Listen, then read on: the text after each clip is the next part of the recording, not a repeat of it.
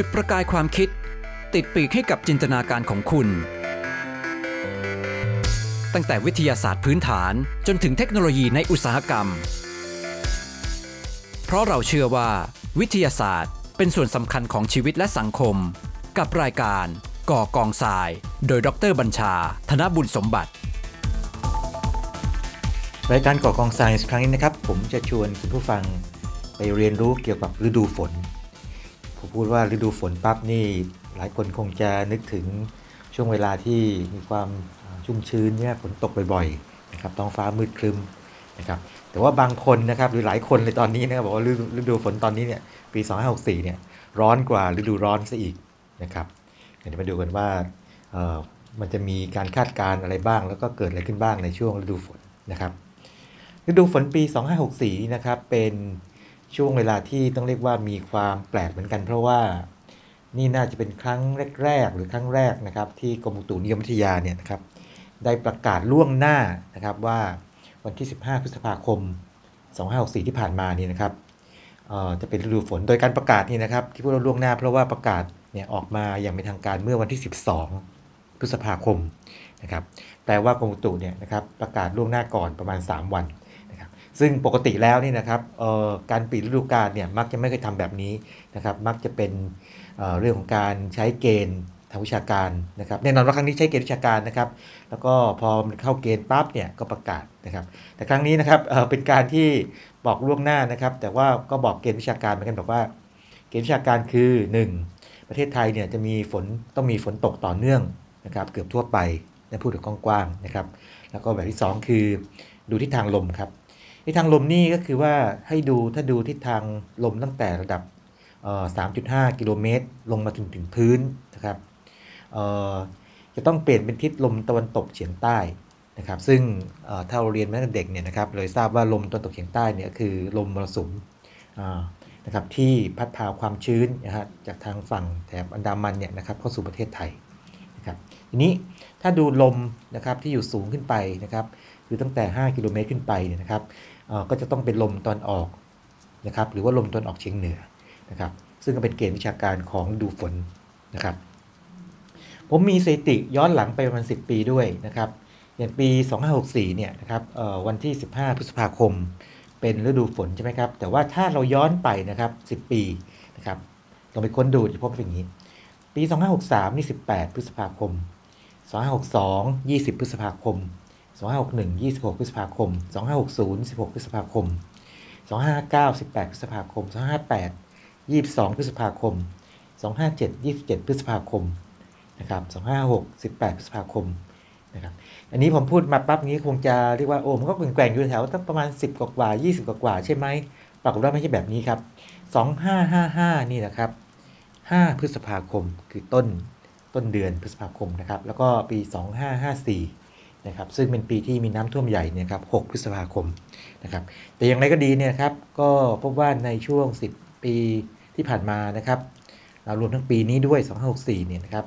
ก็ฤดูฝนเนี่ยยังเป็นทางการเนี่ยคือในเดือนพฤษภาคมทั้งสิ้นนะครับ และนั่นคืออข้อเท็จจริงนะครับที่เกิดขึ้นนะครับ ทีนี้ถ้าเกิดว่าเราถามให้ละเอียดขึ้น เพราะว่าแต่ละภูมิภาคนี่นะครับ ก็จะมีฤดูฝนเนี่ยที่แตกต่างกันใช่ไหมครับ อย่างหลายหลายท่านเนี่ยทราบเลยว่า แน่นอนว่าอย่างภาคใต้นี่นะครับภาคใต้นะครับ ซึ่งเเป็นภาคที่มีทะเลขนาบสองข้างเลยนะครับแล้วทุกคนคงทราบดีว่าไม่มีฤดูหนาว นะครับคือไม่มีแบบหนาวจริงๆเหมือนทางภาคเหนือหรือภาคกลางภาคอีสานอย่างนั้นนะครับความจริงภาคกลางนี่ก็จะไม่ค่อยมีหนาวเหมือนกันนะแต่มีบางบางปีนี่มีหนาวบ้างภาคใต้นี่จะต้องเรียกว่าไม่มีนะครับดังนั้นหากว่าเราคิดละเอียดนะครับคือไปดูตามสถานีตรวจวัดอากาศต่างๆนะครับแล้วก็ใช้เกณฑ์ทางวิชาการเข้าไปจับว่านิยามว่าเอาละ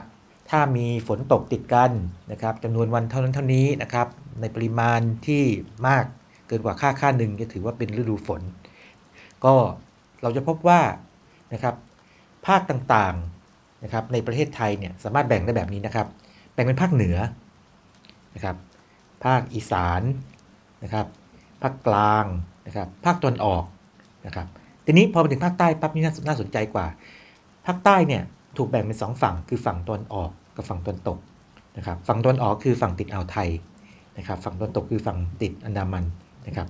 ผมลองไปค้นเอกสารวิชาการนะครับ ซึ่งทำมาแล้วเมื่อประมาณสักสิปีก่อน แต่ว่าข้อมูลเนี่ยเนียบมากเลย เพราะว่าเป็นการศึกษาการเริ่มต้นนะครับ และการสิ้นสุดของฤดูฝนนะครับ แล้วพอรู้ว่าเริ่มต้นเมื่อไหร่สิ้นสุดเมื่อไหร่เนี่ยนะครับ ก็คำนวณความยาวนานได้นะครับ ว่าฤดูฝนเนี่ยเป็นอย่างไรนะครับเออศึกษาจากสถานีตรวจอากาศนะครับ แล้วก็ตรวจวัดปริมาณน้ำฝนเนี่ยทั้งหมด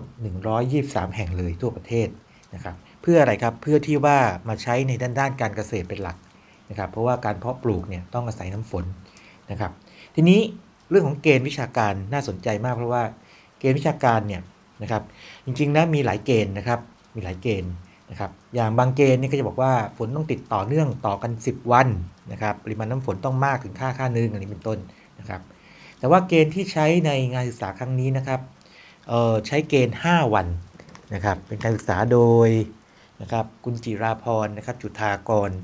นะครับตั้งแต่ปี 253นะครับซึ่งเป็นเอกสารที่ดาวน์โหลดได้นะครับจากทางอินเทอร์เน็ตนะครับใครสนใจเนี่ยลองไปค้นคำว่าวันเริ่มเริ่มต้น วันสิ้นสุด และความยาวความยาวนานและการผันแปรของฝน เพื่อเกษตรกรรมในประเทศไทย หรือว่าค้นชื่อคุณจิราพรจุธากรก็ได้นะครับ สิ่งที่พบคืออย่างนี้ครับ พบว่าแต่ละภาคที่ผมว่ามาเนี่ยนะครับ มีการวันที่เริ่มต้นฤดูฝนเนี่ยไม่เหมือนกันนะครับแน่นอนไม่มีบวกลบนะครับหรือว่าเกิดก่อนเกิดหลังอยู่ค่าหนึ่ง แต่ว่ามีค่าเฉลี่ยไม่เหมือนกันวันสิ้นสุดก็ไม่เหมือนกันครับความยาวนานย่อมไม่เหมือนกันแน่นอนเลยนะครับอย่างภาคที่มีความยาวนานมากที่สุดเลยนะครับท่านคงคุณผู้ฟังคงเดาได้แน่นอนแน่นอนเลยว่าภาคใต้แน่ๆเอ๊ะแต่ฝั่งไหนกันแน่นะฮะระหว่างฝั่งตอนออกตอนตก ลองลองคิดดูก่อนนิดไหมครับ ว่าฝั่งตอนออกคือฝั่งอ่าวไทย หรือว่าฝั่งตอนตกเนี่ยฝั่งไหนน่าจะมีความยาวนานของฤดูฝนเนี่ยมากกว่าคำตอบคือฝั่งตะวันตกนะครับฝั่งอันดามัน ความยาวนานถึง 206 วันนะครับบวกลบ 29 วันนะครับโดยฝั่งภาคใต้ฝั่งตะวันตกเนี่ยวันเริ่มต้นฤดูฝนโดยเฉลี่ยคือ 1 พฤษภาคมเนี่ยเริ่มเริ่มเร็วมากเลยใช่ไหมครับ1พฤษภาคม แล้วก็วันสิ้นสุดฤดูฝนเนี่ยนะครับ22 พฤศจิกายนนะครับ ผมลืมเล่าไปว่าอย่างอย่างปี 2564 นี่นะครับกรมอุตุก็คาดการณ์ว่าฤดูฝนเนี่ยเเริ่มต้นวันที่ 15 ตามตามที่กำหนดก็จริงนะครับ 15พฤษภาคม แต่ว่าคาดการณ์ว่าสิ้นสุดเนี่ยน่าจะวันกลางเดือนตุลาคมนะครับอย่างภาคใต้เนี่ยนะครับก็จะกว่าฤดูฝนจะหมดเนี่ยนะครับ ก็จะใช้เวลายาวนานกว่านะครับ เพราะว่าถ้าพูดแบบภาษาอุตุก็คือ มีร่องมรสุมหรือร่องความกดอากาศต่ำนะครับหรือว่าจะเรียกภาษาวิชาการว่า ITCZ นะครับ ไปพาดผ่านอยู่บริเวณนั้นนะครับ ทีนี้ถ้าเกิดว่าเทียบกับภาคใต้ภาคใต้ฝั่งตอนออกดูบ้างนะครับ ก็จะเริ่มช้ากว่าคือ20 27 พฤษภาคมนะครับ แล้วก็สิ้นสุดในช่วงประมาณที่ 28 พฤศจิกายน 186 วันนะครับ ทีนี้ลองให้ทายอีกว่าในบรรดาภาคต่างๆนี่นะครับ ภาคไหนในประเทศไทยนะครับที่มีฤดูฝนเนี่ยสั้นที่สุดเลย เออนะครับจากการศึกษาที่ที่ผมอ้างอิงอันนี้ ลองทายดูไหมครับ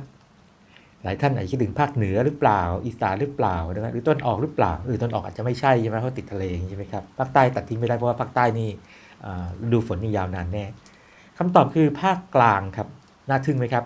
แต่ว่าภาคกลางเนี่ยจะใกล้กับภาคอีสานนะครับคือภาคกลางเนี่ยจะมีความยาวนานของฤดูฝนเนี่ย129 วัน บวกลบ 46 วันนะครับ โดยภาคกลางเนี่ยฤดูฝนโดยเฉลี่ยเมื่อไป30 ปีก่อนนะครับ จะเริ่มต้นวันที่ 2 มิถุนายนอ่านี่ดูแล้วแปลกไหมครับ แต่ว่าบวกลบ 39 วัน แปลว่าอาจจะเกิดในช่วงเดือนพฤษภาคมก็ได้นะครับ หรือว่าเลยไปนะครับจากมิถุนายนไปปลายก็ได้เหมือนกันนะครับ ส่วนทางภาคอีสานหรือว่าตอนออกเฉียงเหนือนี่นะครับ ซึ่งมีความยาวนานฤดูฝนเนี่ยมากกว่าภาคกลางนิดหน่อยนะครับ โดยเฉลี่ยแล้วนี่นะครับ ก็จะฤดูฝนจะเริ่มประมาณ 22 พฤษภาคมนะครับ แล้วก็สิ้นสุด 29 กันยายน นะครับภาคเหนือนี่ผมให้ข้อมูลไปให้เต็มเลยแล้วกันนะครับ ภาคเหนือนี่เริ่ม 17 พฤษภาคม แล้วก็สิ้นสุดฤดูฝน 5 ตุลาคม ความยาวนาน 142 วัน และภาคตอนออกนะครับ ก็คือเริ่ม 19 พฤษภาคมนะครับ สิ้นสุด 15 ตุลาคม ความยาวนาน 149 วันนะครับ นั่นคือข้อมูลบางอย่างที่เรามักจะไม่ค่อยได้ยินมากนัก เพราะว่าปกติแล้วเวลาพูดถึงฤดูฝน หรือฤดูอะไรก็ตามเนี่ย จะเป็นการพูดกลางๆนะครับสำหรับทุกภาคนะครับสำหรับทั่วประเทศไทย ทีนี้ปีนี้นะครับกรมอุตุนิยมวิทยานะครับ ก็มีประกาศทางการมาแล้วก็มีการคาดการณ์นะครับอย่างที่ผมเรียนทราบคือเริ่มประมาณกลางเดือนพฤษภาคมใช่ไหมครับ15พฤษภาคมนะครับสิ้นสุดประมาณกลางเดือนตุลาคมนะครับ ทีนี้การคาดการณ์คือว่าในช่วงต้นฤดูฝน คือเดือนพฤษภาคมกับมิถุนายนเนี่ยจะมีปริมาณน้ำฝนเนี่ยนะครับมากกว่านะครับปกติค่าปกตินะครับประมาณ 5-10%นะครับ ส่วนประมาณปลายฤดูฝนนะครับ คือเดือนออสิงหาคมกันยายนนะครับ แล้วก็เลยไปตุลานิดเนี่ยครับก็มีปริมาณฝนโดยรวมเนี่ยนะครับเท่ากับค่าเฉลี่ยนะครับโดยประมาณ ทีนี้ผมเว้นตรงตรงตรงกลางไป ตรงกลางคือประมาณสักปลายเดือนมิถุนายนถึงประมาณต้นเดือนหรือกลางเดือนหรืออย่างมากกลางเดือนกรกฎาคมนี่นะครับ เป็นช่วงเวลาที่หลายท่านทราบกันดีเลยนะครับว่าช่วงนี้เป็นช่วงที่เป็นหน้าฝนก็จริง แต่ปริมาณน้ำฝนเนี่ยนะครับจะอ่าต่ำกว่าปกตินะครับในวันในช่วงเวลาอื่น เรียกว่าช่วงฝนทิ้งช่วงนะครับเหตุผลทางอุตุนิยมวิทยาเนี่ยมีครับมีแน่นอนเลยนะครับ เพราะว่าถ้าเราดูพวกร่องความกดอากาศต่ำนะครับเออมันก็จะเคลื่อนที่นะครับพาดผ่านประเทศไทยนะครับ ไปตามช่วงวันเวลานะครับต่างๆกันนะครับ โดยสรุปคร่าวๆคือว่าร่องความกดอากาศต่ำเนี่ยนะครับ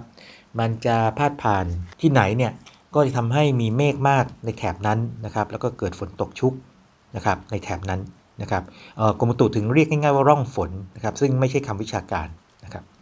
ผมเล่าภาพคร่าวๆ ให้ฟังนิดหนึ่งแล้วกันนะครับเเรื่องร่องความกดอากาศต่ำหรือว่าร่องมรสุมหรือร่องฝนเนี่ยความจริงเนี่ยถ้าเกิดว่าจะเอาแบบเป๊ะๆเลยเนี่ยนะครับ มันจะต้องเรียกว่า ITCZ นะครับแต่ว่า วกร่องฝนร่องมรสุมต่างๆเนี่ยนะครับหรือร่องความกดอากาศต่ำเนี่ยจะมีนิยามแตกต่างกันนะครับบางทีนิยามด้วยใช้ลมใช้ความความกดอากาศต่างๆนี่นะครับแต่ว่าอันนี้ผมขอเรียกแบบรวมๆแล้วกันนะครับว่าเป็นร่องความกดอากาศต่ำในเดือนมกราคมเนี่ยนะครับจะอยู่ทางใต้นะครับใต้ประเทศไทยลงไปอีกนะครับเพราะฉะนั้นเนี่ยช่วงนั้นก็เป็นช่วงฤดูหนาวของเราใช่ไหมครับนะครับพอถึงกุมภาพันธ์เนี่ยนะครับก็ขึ้นมาแถบทางมาเลเซียนะครับพอถึงมีนาคมเนี่ยนะครับก็มาพาดผ่านทางภาคใต้ของเรา ต่อพอถึงเมษายนเนี่ยนะครับก็พาดผ่านประมาณภาคกลางนะครับโดยประมาณนะครับร่องนี้จะมีความหนาอยู่นะครับมีความกว้างอยู่ค่าหนึ่งนะครับ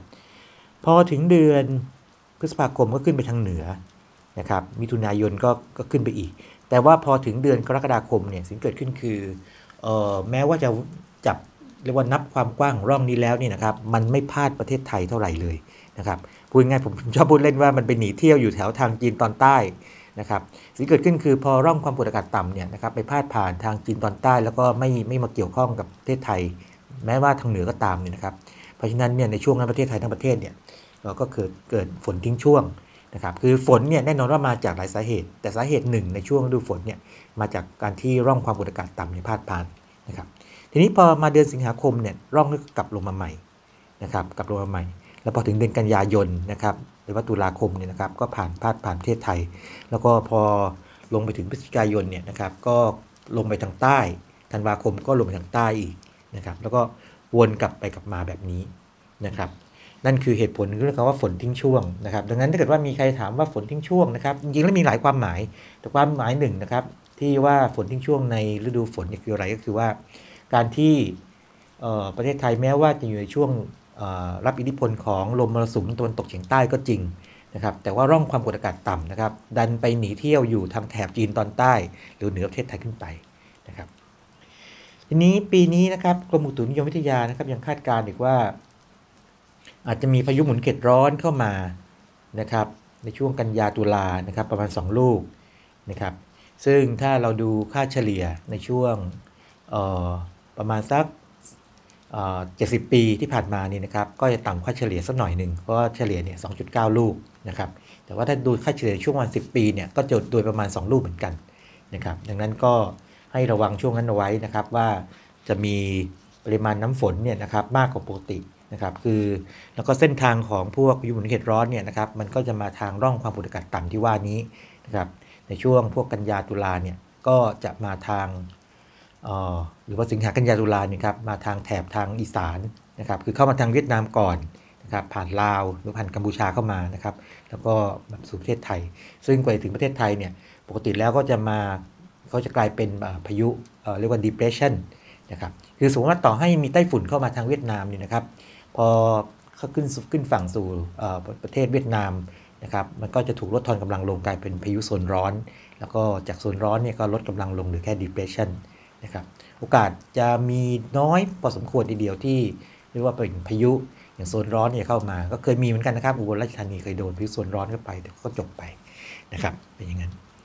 ทีนี้เรื่องสุดท้ายที่ผมจะพูดถึงในเรื่องดูฝนก็คืออย่างนี้ครับผมเป็นคนรักเมฆเนาะในช่วงนี้นะครับก็จะมีปรากฏการณ์ที่มันเกี่ยวกับเมฆและที่มันเกี่ยวกับฟ้าฝนเนี่ยเยอะเลยนะครับเป็นที่รู้กันเลยนะครับว่าในช่วงฤดูฝนเนี่ยนะครับเป็นช่วงที่มี ปรากฏการณ์เยอะมาก เพราะว่ามีเมฆเยอะนะครับพวกฟ้าร้องฟ้าผ่าเนี่ยนะครับช่วงต้นฤดูเยอะแล้วก็ช่วงปลายฤดูจะเยอะนะครับรุ้งกินน้ำแน่นอนมี แล้วก็ปีนี้เป็นปีที่คนชอบดูท้องฟ้าเนี่ยจะดีใจด้วยเพราะว่าไอ้พวกแสงสีต่างๆนะครับโดยเฉพาะพวกปรากฏการณ์ทรงกรดนะครับวงกลมวงรีนะครับรูปร่างแปลกๆจะโผล่ขึ้นมาให้เห็นเนี่ยบ่อยกว่าปกติ อย่างผมเองก็ได้เห็นเมื่อไม่นานมานี้นะครับเป็นทรงกรดที่คล้ายๆรูปรุ้งนะครับหงายนะครับอยู่เหนือดวงอาทิตย์นะครับ ไม่ใช่รุ้งกินน้ำนะครับ แต่ว่าเป็นการทรงกรดที่เรียกว่าการทรงกรดทรงกรดแบบ circumzenithal นะครับ เป็นลุงหงายลุงยิ้มมันก็เรียกลุงยิ้มเป็นต้นนะครับ แล้วก็บางคนที่ชอบเรื่องหมวกเมฆ หมวกเมฆคือเมฆบางๆ ที่อยู่ในเมฆก้อนนะครับก็เกิดขึ้น แล้วถ้าเป็นหมวกเมฆที่เกิดขึ้นในช่วงตอนเย็นๆเนี่ยก็เป็นหมวกเมฆสีรุ้งเป็นต้นนะครับ นั่นคือปรากฏการณ์ที่เรียกว่าน่าจับตาในดูฝนนะครับ ก็มีบางปรากฏการณ์นะครับ อย่างเช่นที่มันคาบเกี่ยวหรือเป็นภาพใหญ่มากๆเลยนะครับ อย่างเช่นปรากฏการณ์เอลนิโยลานินยานะครับ มีคำถามว่าอย่างฤดูร้อนนะครับก่อนหน้าที่ผ่านมาในช่วงปี 264เนี่ยนะครับทำไมมีฝนเยอะจังเลยนะครับ แล้วก็ทำไมฤดูฝนเนี่ยทำไมกลับดูปริมาณฝนลดลงไปอย่างนี้เป็นต้นนะครับ ตรงนี้นะครับผมยังไม่เห็นนะหลักฐานชัดๆนะแต่ว่าข้อเท็จจริงข้อหนึ่งก็คือว่าในช่วงเดือนมีนาเมษานะครับ2564เนี่ยช่วงนั้นภูมิภาคแถบบ้านเรานะครับเป็นลานินยา นะครับลานินยาก็แปลว่ามีปริมาณฝนมากกว่าค่าเฉลี่ยนะครับแต่พอเข้าสู่ช่วงเดือนพฤษภาคม คือช่วงเข้าหน้าฝนปั๊บเนี่ยปรากฏการณ์ไอ้ที่เรียกว่า e n i o l a n y a ซึ่งเรียกเรียกรวมว่า ENSO เนี่ยครับ ENSO เนี่ยมันเข้าสู่สภาวะเป็นกลางนะครับแล้วก็อีกปรากฏการณ์หนึ่งเรียกว่า IOD นะครับ Indian Ocean Dipole ก็เป็นกลางเหมือนกันนะครับเรื่องเรื่อง IOD นี่เดี๋ยวผมไว้จะหาโอกาสคุยให้ฟัง อีกครั้งหนึ่งนะครับ เพราะว่ามีความสำคัญแล้วก็บ้านเราไม่ค่อยพูดถึงยกเว้นคนที่ทำงานด้านอุตุนิยมวิทยานะครับ หรือว่าพวกนักข่าวที่ไปถามกรมอุตุนะครับ บางทีเขาจะอธิบายว่า IOD ก็มีผลนะครับ ต่อภาคใต้ของเราเหมือนกันนะครับ และนั่นคือเรื่องราวเกี่ยวกับฤดูฝนปี 2564 ซึ่งแถมไปพร้อมกับคำนิยามแล้วก็สถิติต่างๆ แล้วก็เรื่องน่ารู้นะครับ ความจริงตอนนี้สามารถใช้ฟังได้ไม่ใช่เฉพาะฤดูฝน 2564 ด้วย นะครับเพราะว่ามีแง่มุมหลายอย่างที่เราอาจจะไปใช้เช่นนิยามของฤดูฝนว่าเป็นอย่างไรนะครับลองทบทวนกันดูนะครับแล้วก็ก่อกองไซน์ในครั้งหน้านะครับ ผมจะสรรหาเรื่องราวที่น่าสนใจในเรื่องวิทยาศาสตร์เทคโนโลยีมาเล่าสู่กันฟังอีกครั้งหนึ่งนะครับในครั้งนี้ขอสวัสดีครับ และนี่คือรายการก่อกองทราย คุณผู้ฟังสามารถติดตามรายการได้ทาง NASDA Podcast ช่องทางต่างๆ ทั้งแอปบน PC iOS และ Android และพบกันใหม่ตอนหน้าครับ หากคุณเห็นว่าพอดแคสต์นี้มีสาระประโยชน์ก็แชร์ให้กับเพื่อนของคุณด้วยนะครับ